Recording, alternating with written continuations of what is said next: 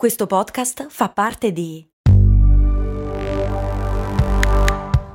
Voice Podcast Creators Company. Se a volte ti senti così, ti serve la formula dell'equilibrio. Yakult Balance, 20 miliardi di probiotici LCS più la vitamina D per ossa e muscoli. Sono al Museo di Storia Naturale di New York, dove scopro che ad esempio il coccodrillo americano esiste solamente nel sud della Florida, quindi una roba abbastanza rara, invece è pieno di alligatori. Quale cazzo è la differenza fra alligatori e coccodrilli? Io credo che sia arrivato il momento di fare finalmente chiarezza, perché non se ne può più di questa confusione. Wow, look at the snake, Lizzie. Lucy.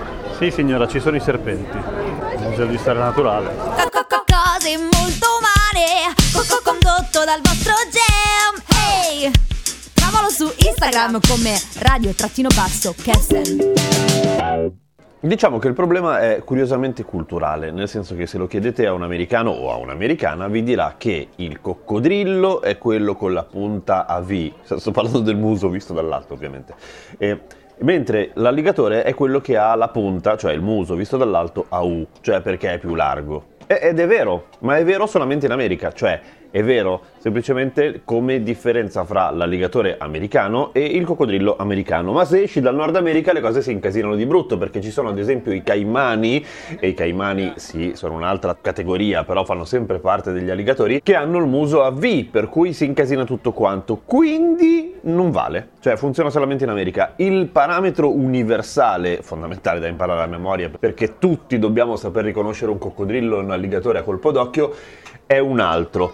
Allora, l'alligatore è più ordinato, ha la faccia più ordinata, cioè l'alligatore ha tutti i denti che si vedono dall'alto verso il basso, perché ha il morso ti- tipo no- noi, cioè che sopra eh, morde, avete capito? Il sorriso, quello brutto, tutto pieno di denti a caso di chi non ha messo l'apparecchio, scusate il body shaming, quello lì è il coccodrillo per forza, perché il coccodrillo ha i denti che incro- ha il morso che incrocia, ok? Poi c'è un'altra raffinatezza, ma solo per i cultori, cioè se ti trovi a dover riconoscere da molto vicino, e sarebbe una situazione bizzarra, ti prego scrivimi se ti capita, eh, un alligatore da un coccodrillo che però ha la bocca aperta e non la vuole chiudere, oppure che ha fatto un brutto incidente o non sta per fare un impianto, insomma non ha denti, insomma non puoi basarti su quello, c'è un'altra differenza.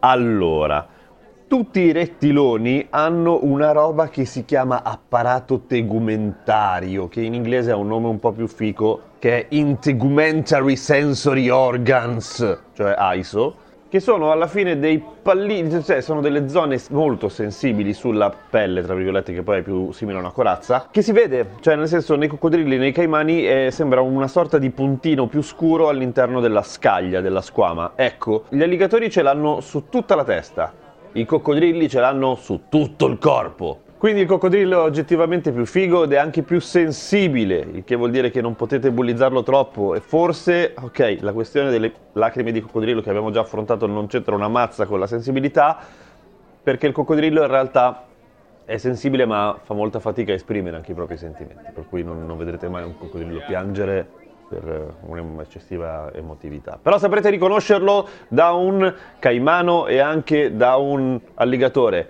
A domani con cose molto umane!